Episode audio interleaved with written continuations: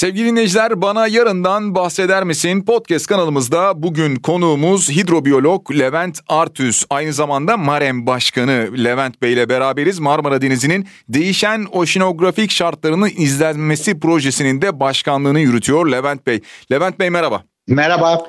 Levent Bey şimdi aslında önce şuradan başlamak istiyorum. Dedim ki Marem Başkanı, Marmara Denizi, değişen oşinografik şartlar. Biraz buradan bize Marem'i anlatarak başlayabilir misiniz? Ne zaman kuruldu, ne gibi işlevleri var, neler yapıyor Marem? Marem projesi ilk defa Et ve Balık Kurumu'nda İlham Artus ve Norveçli balıkçılık biyoloğu Olaf Asen tarafından 1954 senesinde başlatılmış olan bir izleme projesi.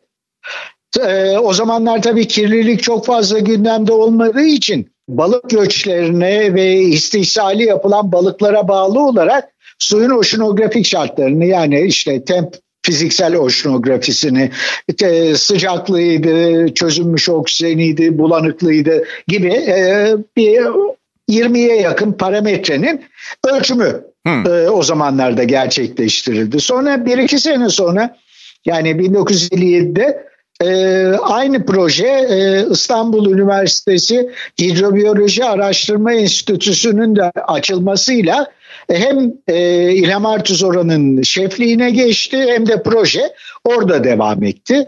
İşte 1982 senesine kadar ciddi bir şekilde e, Marem projesi ve paralelinde Ege, Akdeniz e, ve Karadeniz'le ilgili projeler de yapıldı ama biz Marem'i devam ettirebiliyoruz bütçe durumundan dolayı. Hı hı. E, bunlar yapıldı. E, 1982 senesinde İstanbul Üniversitesi'nin bu hidrobiyoloji araştırma enstitüsü Balta Limanı'ndaki kemik hastanesinin hmm. yanındaki e, burası lav edildi. E, bunu şeye benzetiyorum. Pandemi zamanında e, hıfzı sahanın olmamasıyla ya. Marmara'nın kirlenmesinde hidrobiyoloji araştırma enstitüsünün olmaması ciddi benzerlik gösteriyor. Evet maalesef. Ondan sonra proje İstanbul Üniversitesi Çevre Bilimlerinde devam ettirildi. Sonra gemi inşaatı ve e, deniz bilimleri İstanbul Teknik Üniversitesi'nde devam ettirildi.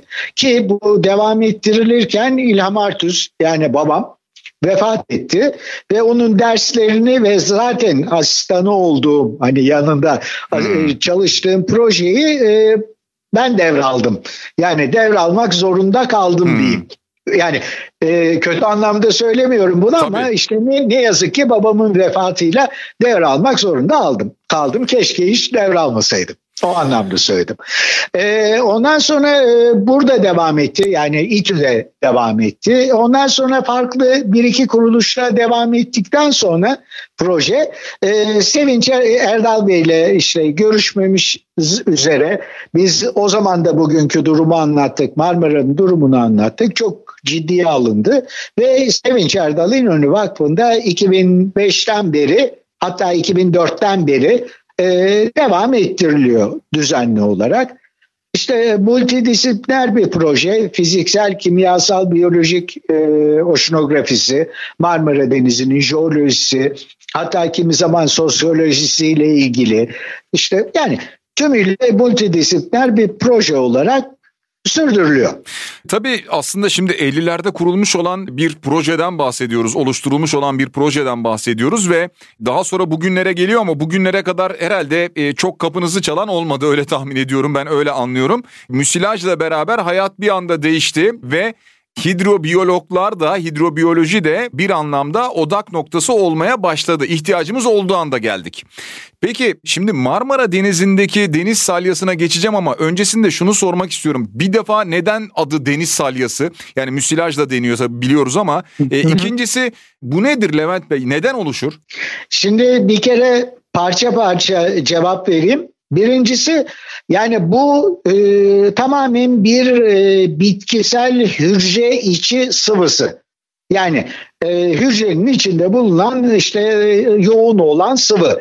Yani bu ortama özellikle tuzlu su ortamına yayıldığı zaman e, yani işte buna benzer bir yapı oluşturuyor. Ancak şu anda gördüğünüz içine e, ortamdaki farklı materyalleri de hapsetmiş olan kısmı. İşte hmm. e, askıdaki kadı madde işte yani her şey. Deniz anaları, fitoplankton, işte zooplankton yani aklınıza gelebilecek her şeyi bir jöle gibi kavradığı için bu görünümde. Hmm. Yani şöyle bir deney yapabilirsiniz.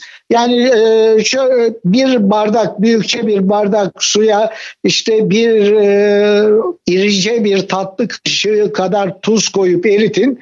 Yumurtanın akını içine koyun. İşte bir anlamda müsilaj. Hmm. Yani öyle bir şey. Bu olay esasında Mart ayında gerçekleşti. 18, 19, 20 Mart döneminde gerçekleşti.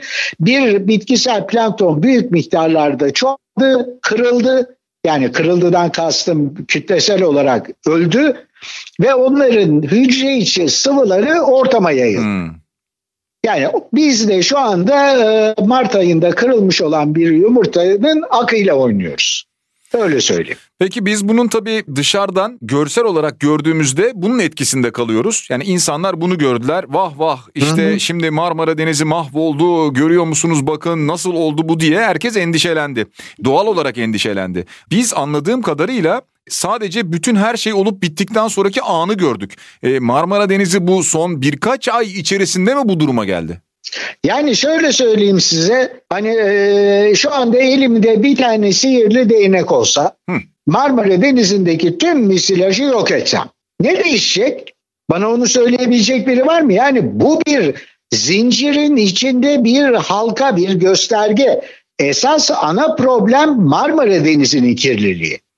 Onun için yani yani müsilaj şu anda boğuştuğumuz onun bir çentiği. Biz bunu daha evvel de yaşadık. 2007'de de buna benzer yani yakın büyüklükte bir müsilaj agregat olayıyla karşılaştık. Ee, o zaman da yani bununla ilgili çok konuşuldu, raporlar yazıldı, her şey yapıldı. Bunun o zaman biz de Marem olarak bunun e, düzenli bir şekilde bundan sonra gittikçe bilen büyük boyutlarda olacağını belirttik. Ama ondan evvelsine gidin. Ondan evvel işte Marmara Denizi'nin kırmızı olması yani red light denilen kırmızı adalar Hı. bununla aynı olgu. Marmara Denizi'nde deniz anası istilası denilen hani büyük deniz anası adalarının oluşması aynı olgu. Marmara Denizi'nde lüferle ilgili kampanyaların yapılması yine aynı olgu. Hmm. Bunların hepsi ya bunun gibi 40 tane olgu var. Yani bu, bugüne kadar geldik. Biz nihai bir ürünle oynuyoruz şu anda ilgileniyoruz bununla oyalanıyoruz ama bunu yaratan olguyla biz e, uğraşmıyoruz. Yani bir çıban patladı, irin çıktı ama öbür tarafta vücut hasta. Hmm. Yani bu çıbanın kaynağı ne? Hani bu sadece e, bir yaradan akan cerahat diyelim örnek olarak. Anladım. Ama, ama öbür tarafta esas problem Marmara Denizi. Bir de artı olarak Marmara Denizi'ni her zaman söyledik. Yani bardak doldu artı taşıyor dedik. Bu taşmış hali şu anda da Ergene Derin Deniz deşarjıyla Kasım Aralık ayında başlamış olanla o bardağa bir kova daha su koyuyoruz. Durum bu. Yani aslında zaten Marmara Denizi bu noktaya gelmişti ama üzerine bir de Ergene'nin derin deşarjı Marmara'ya verin, verilince yaklaşık birkaç ay içerisinde bunun da biz ortaya çıkmış halini gördük. Peki şunu soracağım. Müsilaj dediğimiz şey tabii denizin yüzeyinde biz görüyoruz ama işte videolardan da izliyoruz deniz altında da var. Dolayısıyla hani biz kendi açımızdan baktığımızda ya denize giremez miyiz? Ah şu görüntü keşke böyle olmasıyla diyoruz ama denizde yaşayan türler var. Şimdi bu tür çeşitliliğini nasıl etkileyecek? Zaten etkiledi. Yani e, literatüre balık ölümleri olarak geçmiş olan 1989 senesi Ekim ayındaki e, balık ölümleri ki adı balık ölümleri. Bunun yanında tabii biz tüm canlıları kaybettik Marmara Denizi'nde. Yani şöyle söyleyeyim e, Halic'in temizlenmesi uğruna biz Halic'i bypass ederek Marmara Denizi'ni kirlettik. Haliç temizlendi, Marmara Denizi kirlendi. Şöyle örnek veriyorum. Yani yatak odanızda üst kattan lağım akıyor. Boruyla alıp salona veriyorsunuz. Yatak odanız temiz mi? Temiz salon battı. Hmm. Yani biz aynen bu durumda bunu berbat ettik. Şimdi yine aynı yöntemle biz dünyanın en kirli akarsularından biri olarak kabul edilen Ergene Nehri'ni 50 kilometre bu kirletici unsurları taşıyarak Tekirdağ'ın oradan yine aynı yöntemle derin deniz deşarjı adı altında Marmara Denizi'ne basıyoruz. Şimdi Levent Bey siz konuşurken aklıma şu geliyor. Biraz önce dediniz ya elimde sihirli bir değnek olsa ve ben müsilajdan denizi temizlesem. Peki diyelim böyle bir sihirli değnek var ve müsilajdan temizledik. Temizlediğimiz andan itibaren diğer atmamız gereken adımlar neler? Bir kere birincisi mutlak ve mutlak surette Marmara Denizi başta olmak üzere denizlerimizi hatta doğamızı alıcı ortam olarak kullanmamalıyız. Yani şimdi bu bir hizmettir. Şimdi e, şehirde oturduğunuz zaman çeşmenizden içecek nitelikte su bekliyorsunuz. Ama onun geldiği kaynak mesela ne bileyim bir Ömerli, bir Terkos direkt gidip içseniz hasta olursunuz doğal olarak. Şimdi o arıtılarak size veriliyor ve bunun bu bir hizmet. Şimdi aynı şekilde siz atık oluşturduğunuz zaman bunun aratılması da bir hizmet. Yani biz havaalanı yapıyoruz, kıta geçen köprüler yapıyoruz, e, otoyollar yapıyoruz. Yani yapıyoruz da yapıyoruz yani imkanımız yok değil.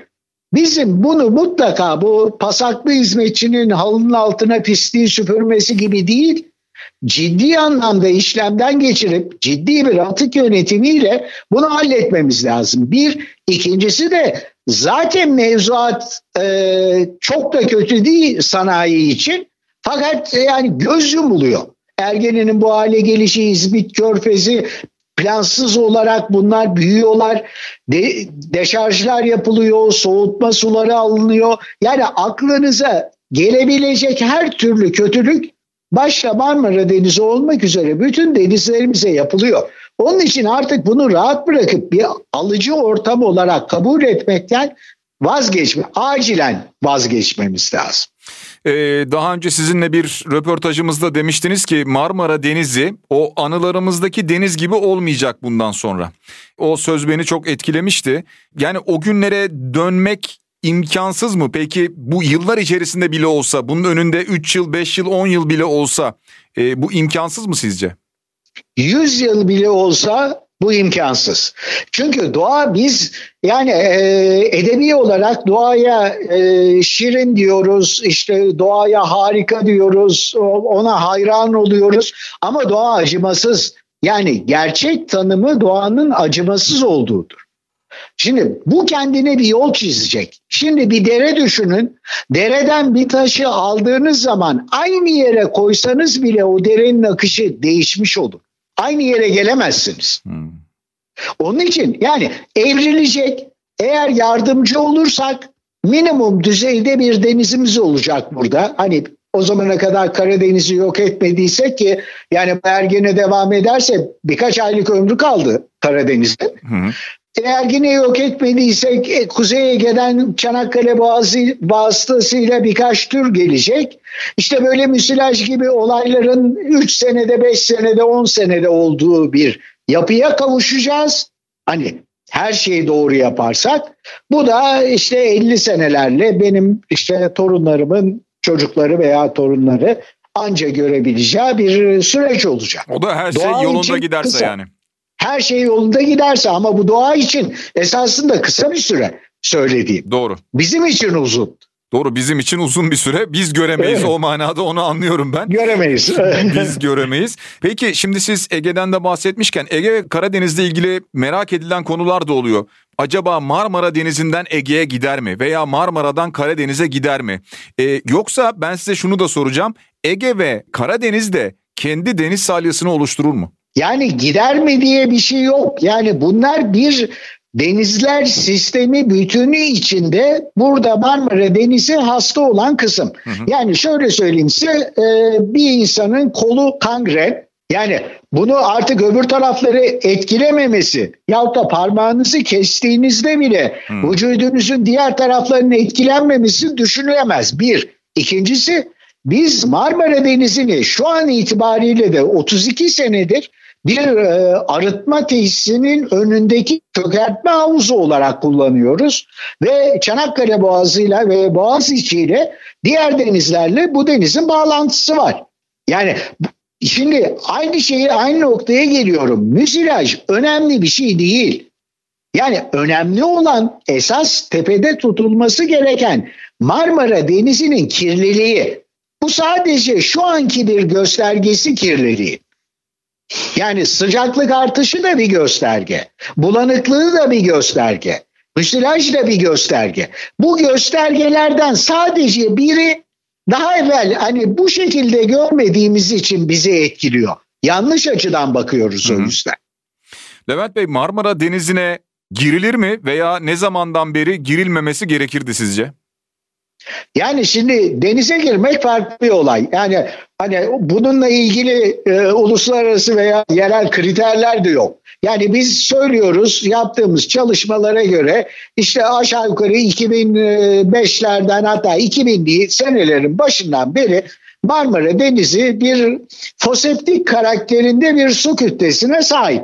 Şimdi geçen sene, evvelki sene, daha evvelki sene girdiyseniz yani bugün bu soruyu sormanın çok büyük bir anlamı yok bence. Yani yine girebilirsiniz girdiyseniz diyorsunuz. Yani, yani bir şey değil yani tabii ki herhalde hani çivileme salyanın göbeğine atlayıp da şey yapacak haliniz yok ama diğer yerlerde hani salya çünkü salyanın boyutları da bilinmiyor. Yani şöyle söyleyeyim biz biliyoruz da 10 kilometrelik yol düşünün.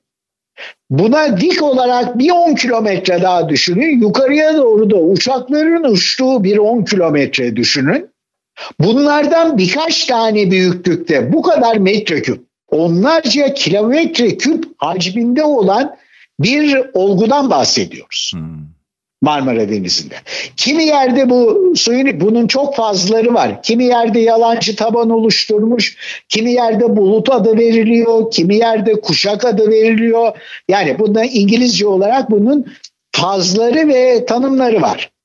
Yani rüzgar esiyor Çanakkale'ye gidiyor Poyraz'la. Lodos'la İstanbul'a gidiyor. Karayel'le Bandırma tarafına gidiyor. Yani böyle geziniyor suyun içinde bir yapı. Çalkaladığınız zaman hava kabarcıkları içinde kalıyor, hapsoluyor. Onlarla yüzüyor.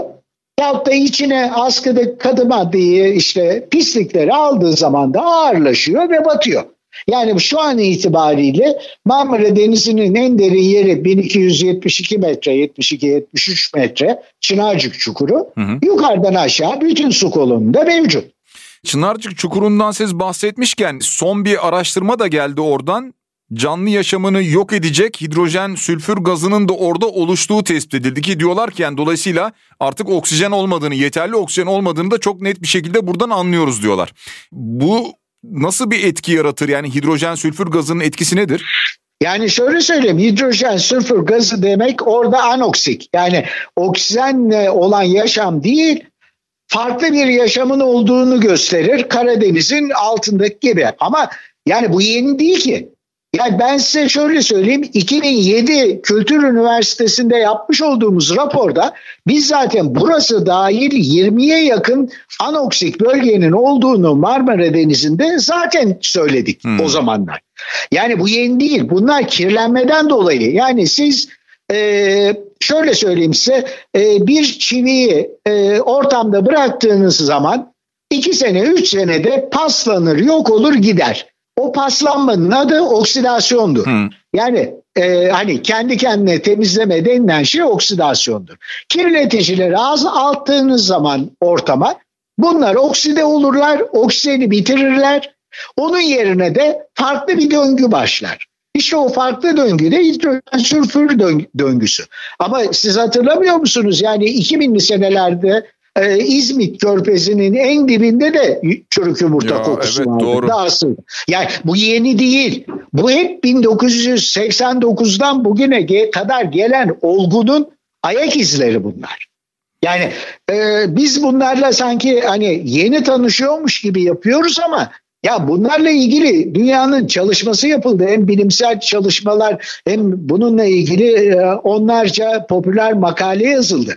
Yani Marmara Denizi zaten kötüye gidiyordu. Şimdi biz bir müsilaj olgusuyla bunu fark ettik ama tam da fark edemedik. Yani onu da kimse kusura bakmasın. Doğru. Fark edemedik. Çünkü esas olgu Marmara Denizi'nin kirliliği. Yani akan cerahatle değil çıbanla uğraşmamız lazım. Vücudu tedavi etmemiz lazım ki artık oradan cerahat akmasın. Vücut da Marmara Denizi.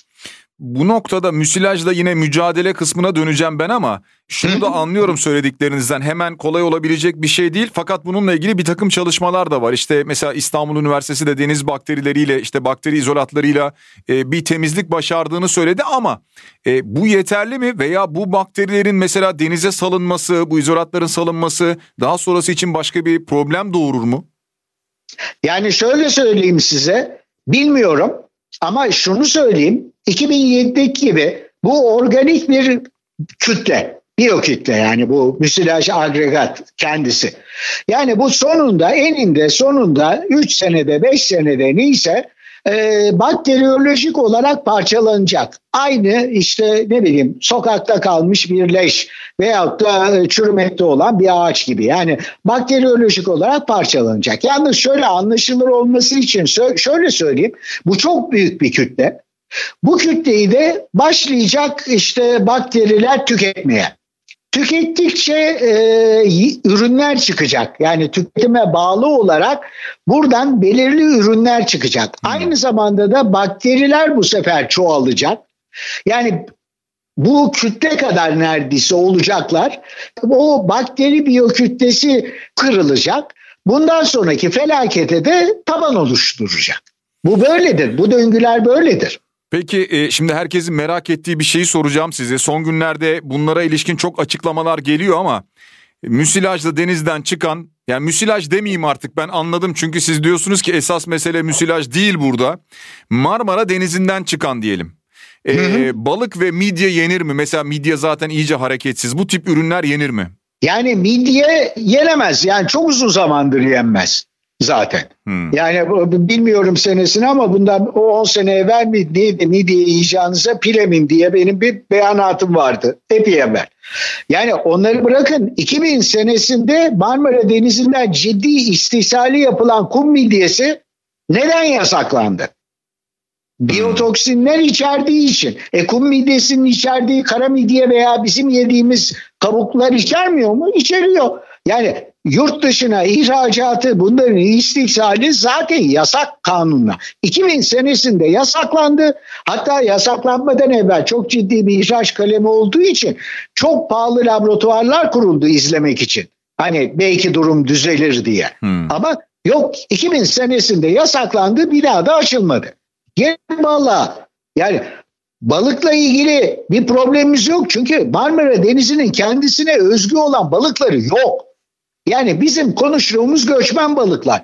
Yani hangi balığı bulacaksınız? Yani e, Marmara Denizi kökenli dülger mi bulacaksınız? Marmara Denizi kökenli istrangilos mu bulacaksınız? Ya da Marmara Denizi kökenli menekşe mi kaldı? 10 kiloluk kırlangıç mı kaldı? Marmara'da kılıç mı avlanıyor? Marmara'da orkinos mu var? Ya yok. Marmara Denizi'nin o balıkları yok. Bizim göçmen balıklarımız var e, lüferdi, palamuttu, işte yani istavritti, sardalyaydı, hamsiydi yani Marmara Denizi civarında gelip geçerken istihsali yapılan. Şimdi ya bunların yenmesinde şu an itibariyle bana kalırsa yani bunu bir bilimsel araştırmanın sonucu olarak söylemiyorum. Hı hı. Ancak süreci bilen biri olarak söylüyorum. Şu an itibariyle onları da bulma ihtimaliniz yok zaten bu e, fiziksel e, etkisinden dolayı müsilaj agregat. Ancak ve ancak eğer biz bu yani bardak suya bir kova su ilavesinden anında vazgeçmezsek zaten bu balıkları da yakın bir gelecekte Karadeniz'i mahvedip bulamayacağız. Zaten onun için olmayan bir şeyin üzerine konuşmanın çok ciddi bir anlamı yok bence. Sizce peki ilk planda ne yapılmalı? Yani şu an bu işin başında olsanız ilk planda neyi yaptırırsınız?